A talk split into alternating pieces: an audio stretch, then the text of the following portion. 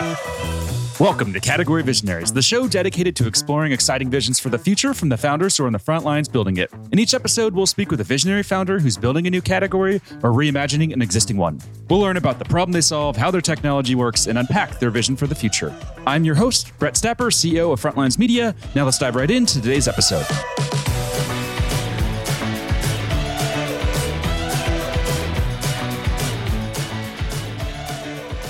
Hey, founders, and thanks for listening. Today I'm speaking with Kourosh, CEO and co-founder of Inato, a global clinical trial platform that's raised over 35 million in funding. Kourosh, thanks for chatting to me today.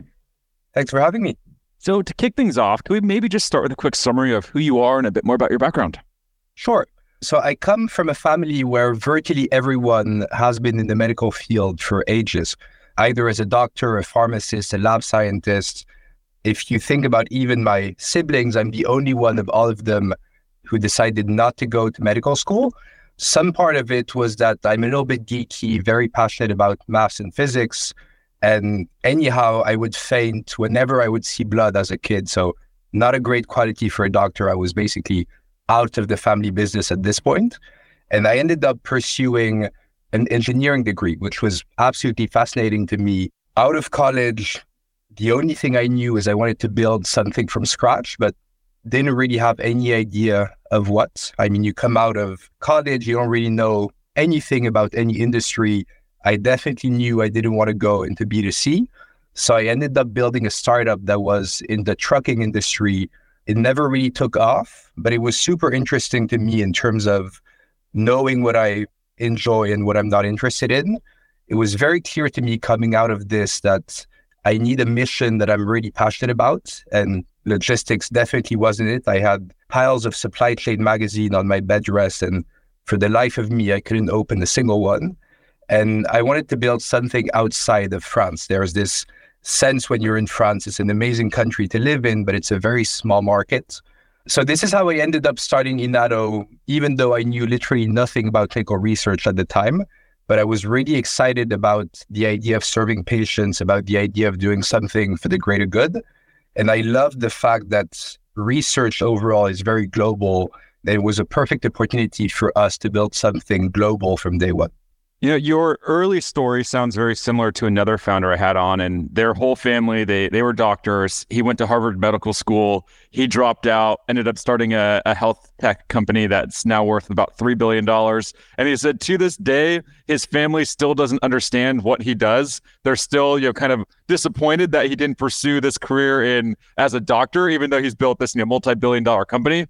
Did you have something similar with your family? Like, do they get the route that you went down? Like, do they understand the idea of a, tech startup and how that's you know just an exciting career path as opposed to going down the more traditional paths? Yeah, I think they're starting to. Initial probably four or five years, they were very supportive, but I feel like they were very worried. They really didn't understand what I was doing at all. And I feel like now, now that we've gotten better traction, it's getting better. But it, but it's funny because it's a track record that I see everywhere around me. Maybe one out of three people that end up joining Inato have a very similar story of coming from a family of doctors and being super interested and passionate about the field, but being a doctor or a nurse not being the right fit for them. Who would you say has inspired you in terms of founders and entrepreneurs? You know, wh- where does that inspiration come from?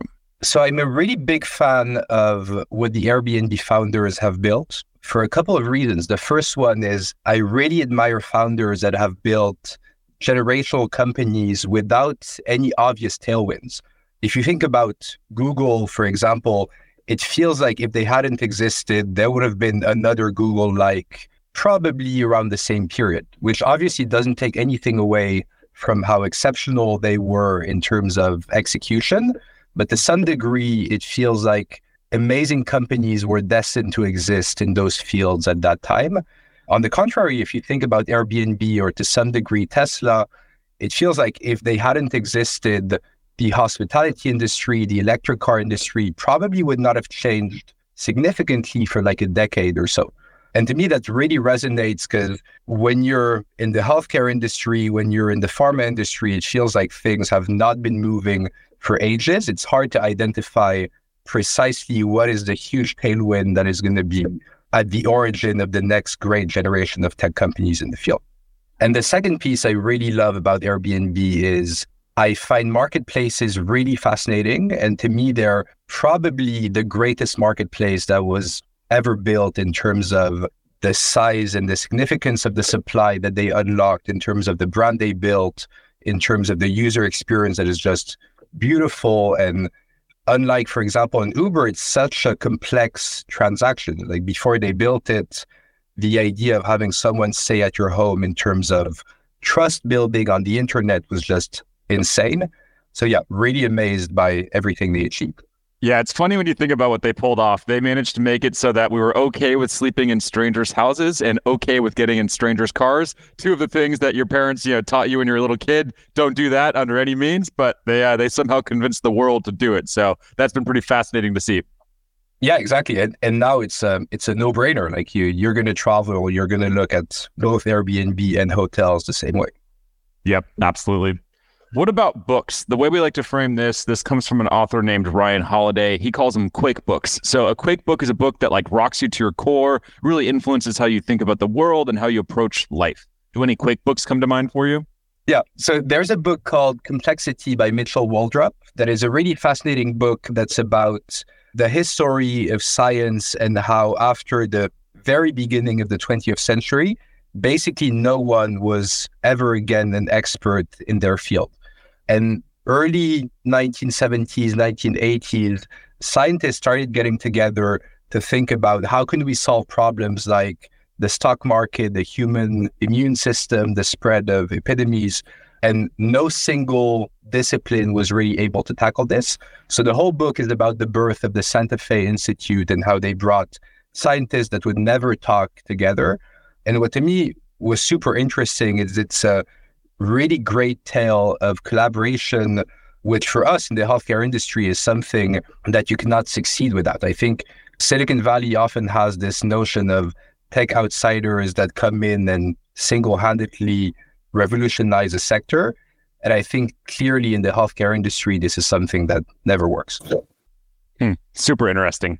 I haven't read that book, but I'll add it to the Amazon cart here right after this interview. Let's switch gears now and let's dive a bit deeper into the company. So, how we like to start this portion of the interview is really talking about the problem. So, at a very high level, what problem are you solving? The problem we're solving is a problem that really hasn't changed for the past probably 25 years, which is that less than 5% of patients have access to trials. And of those patients who have access to trials, a very small minority are diverse. And this has been not only a huge problem in terms of equity of access to treatments, but it's also the main driver behind why it takes 15 years and $2 billion to get a drug to market. And increasingly, people have realized that it's a huge issue in terms of the validity of the drug working and not working on all populations. The example that always strikes me and I find horrible is there was a retrospective study on a drug that came to market for breast cancer. And out of the about 8,000 patients that were in the different trials, only three patients were African American in the disease that predominantly affects African Americans. So when you're in that type of situation, you don't even know if the drug that comes to market really works on African Americans. So this is the problem we've been tackling. And, and the way we tackle it is, as you said, we've built this marketplace. So a two-sided marketplace with hospitals on one end and the pharma companies on the other. And the idea behind this marketplace is to make it super easy for hospitals all around the world to offer the right trials to their patients. So it's a little bit like the same way Airbnb helps you find the perfect place to stay. We help hospitals find the right trials for their patients. What's the root cause of this problem? Why does this exist? So the what's super interesting is the root cause is actually not well known at all. So if you talk to pharma folks, typically everyone will agree that this is the number one problem of the industry. When you start to dig in a bit to understand what's the root cause, it's a lot less obvious. And it actually took us close to four years to really figure out what we believe is the root cause. When we initially started the business, we started as a SaaS for pharma that was view it as a CRM where they could identify what are the hospitals with clinical research experience and they could select those hospitals in a way that was more data driven and less relationship based. And what we realized was that no matter the amount of data that you would provide the pharma companies, they would still go to the same super large academic hospitals that do the majority of the research. And so the root cause actually is that if you look at historical data, the 5% top hospitals in the world run about 70 plus percent of trials. So if as a patient, you're not treated in one of those hospitals, chances are that you have no way of participating to a trial. Wow. Those are staggering numbers. How come the pharma industry and, and healthcare as a whole is not freaking out? Because this sounds like a big problem. These numbers are insane. How come people aren't, you know, panicking over this? Because it sounds really bad. So I think they're realizing how big of a problem it is. What is difficult as a pharma company is obviously you need to solve those problems that are not only ethical problems, but problems even in terms of the overall ROI of research. The issue is because the industry is super regulated and for very good reasons, they tend to be very concerned about the idea of trying out new approaches that not only might not make a dent in terms of the speed of patients enrolled in the study, but might actually put them in a really bad position if the study is not conducted in a way that is ethically proper, etc. This show is brought to you by Frontlines Media, a podcast production studio that helps B2B founders launch, manage, and grow their own podcast. Now, if you're a founder, you may be thinking, I don't have time to host a podcast. I've got a company to build. Well, that's exactly what we built our service to do. You show up and host, and we handle literally everything else. To set up a call to discuss launching your own podcast, visit frontlines.io slash podcast. Now, back to today's episode. Now, if I remember right, right around or in the middle of COVID, as the vaccine started to roll out, this became a very big conversation and diversity of the clinical trials for the drugs. That was a big conversation. Did that impact your business in a positive way? Did that validate the thesis that you had about the company and the problem? Yes, very much so. And actually, the FDA ended up moving with now mandates for pharma companies to enroll diverse patients in their trials.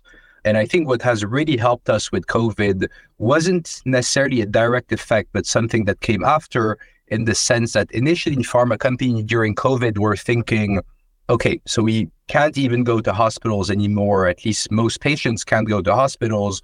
Can we find a way of going to the patients directly? So you had this whole trove of companies that tried to actually bring trials to patients. And as you would imagine, if you're in complex diseases like in cancer, it's virtually impossible to really be treating patients in their homes. So, what ended up happening is the industry as a whole somewhat came back from this idea of treating patients in their homes, but they also realized that they can't completely go back to the old way of doing things. So now they're looking for something that is in between where they can actually reach patients where they live, but in a way that is not maybe as exotic as going to the patient's home. And this is kind of the the neat middle ground where we sit, where we reach patients where they are, but we reach them through their community hospital, not directly in their homes. I've interviewed a lot of founders with the marketplace business model. I'm a huge fan of that business model, but all of them have told me that there's this constant challenge in the early days of the chicken and the egg problem of, you know, which do you recruit first or which do you focus on first? So for you, what did you focus on first? Was it hospitals or patients or did you just go at both of them at the same time? Yeah, it's a really tricky one. And I remember being always a bit frustrated when I was talking to VCs and they would be asking the question of, okay, so are you site first? Are you pharma first? And after a few years, I feel like the answer is always more complex than one or the other.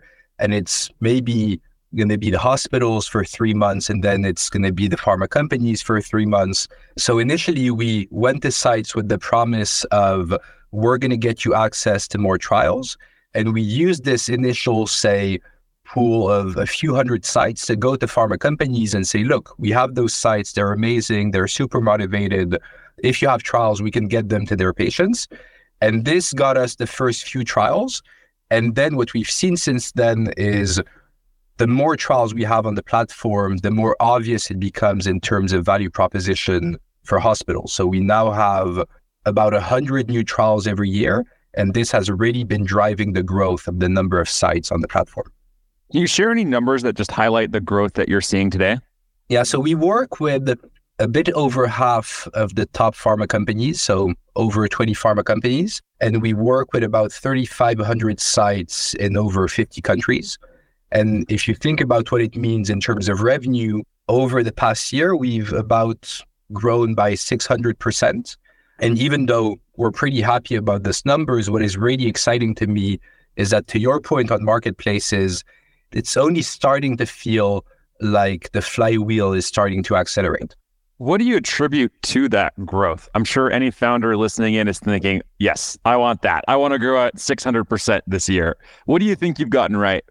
I think what we've gotten right is we've been able to create a model really from first principles in the market that is super crowded, but we went from people virtually not understanding what we're doing to now pharma companies really starting to get it and feel like if they want this model, we're the only one in the market that is offering this.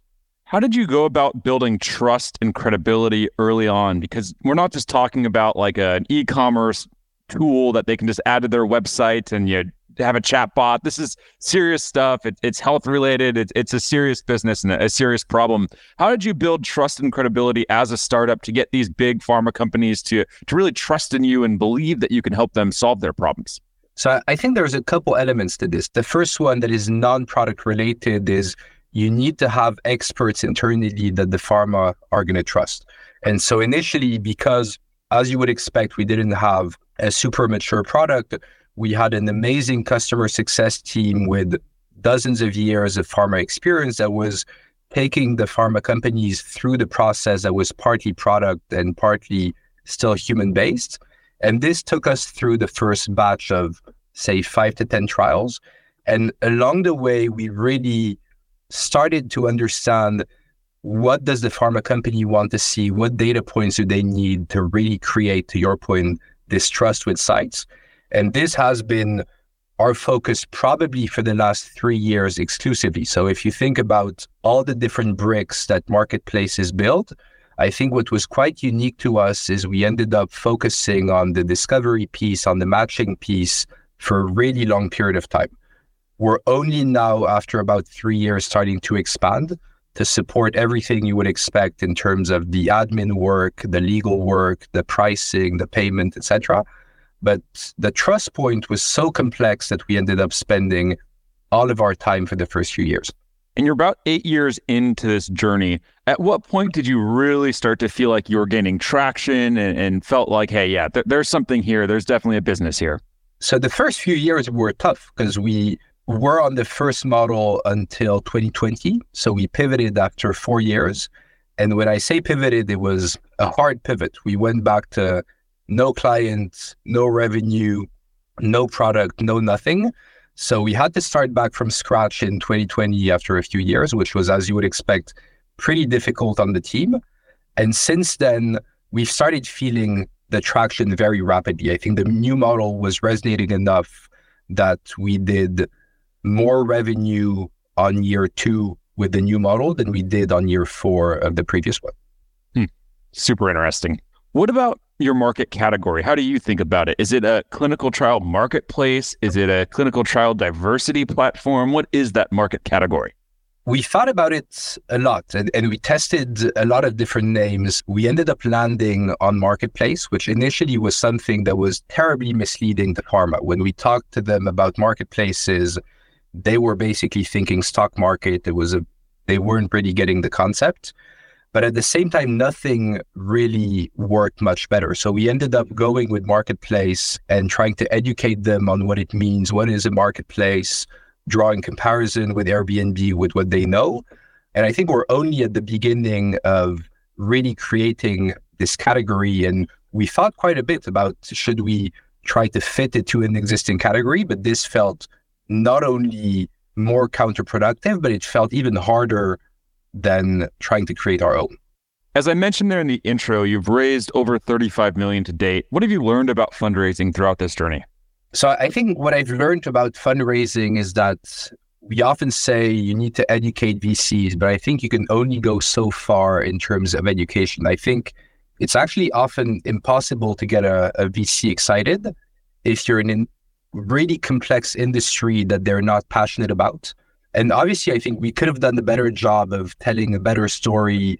But I think at the end of the day, you need to find the investors that have done their homework, the investors that really thought about the problem space from a first principle basis. Otherwise, you end up with either VCs that are following trends or you end up with VCs that even though they tell you what you're building sounds amazing, you're never going to be able to get them from not knowing anything about this space to being passionate enough about it to invest. And did you find investors locally there, or did you have to pull from Silicon Valley and, and US investors? So we did our seed round in Europe and we did our A round in the US. And to the point I was making just previously, we raised with Obvious Ventures in the US, and it was a really amazing raise for us because we found someone there who had thought about the space so much that they actually ended up pitching us what we were building. He had been working on the space for a really long time and he started pitching this idea of a marketplace. And after five minutes, I told him, Well, great, this is what we're building. And we ended up signing after a week or so without ever meeting. So we ended up meeting a year or so after we raised. Let's imagine you were starting the company again today from scratch. Based on everything you've learned so far, what would be the number one piece of advice you'd give to yourself? I think the number one piece of advice would be partnering with enough clients so that you're not overfitting to begin with. I think what is really tricky with enterprise is obviously you need partners and you can't start with 10 different partners. But at the same time, what we ended up doing was we focused so much on a single one that we ended up building something that was super customized to them, which was a blessing and a curse because we ended up getting early traction, but we ended up doing 90% of our revenue with them.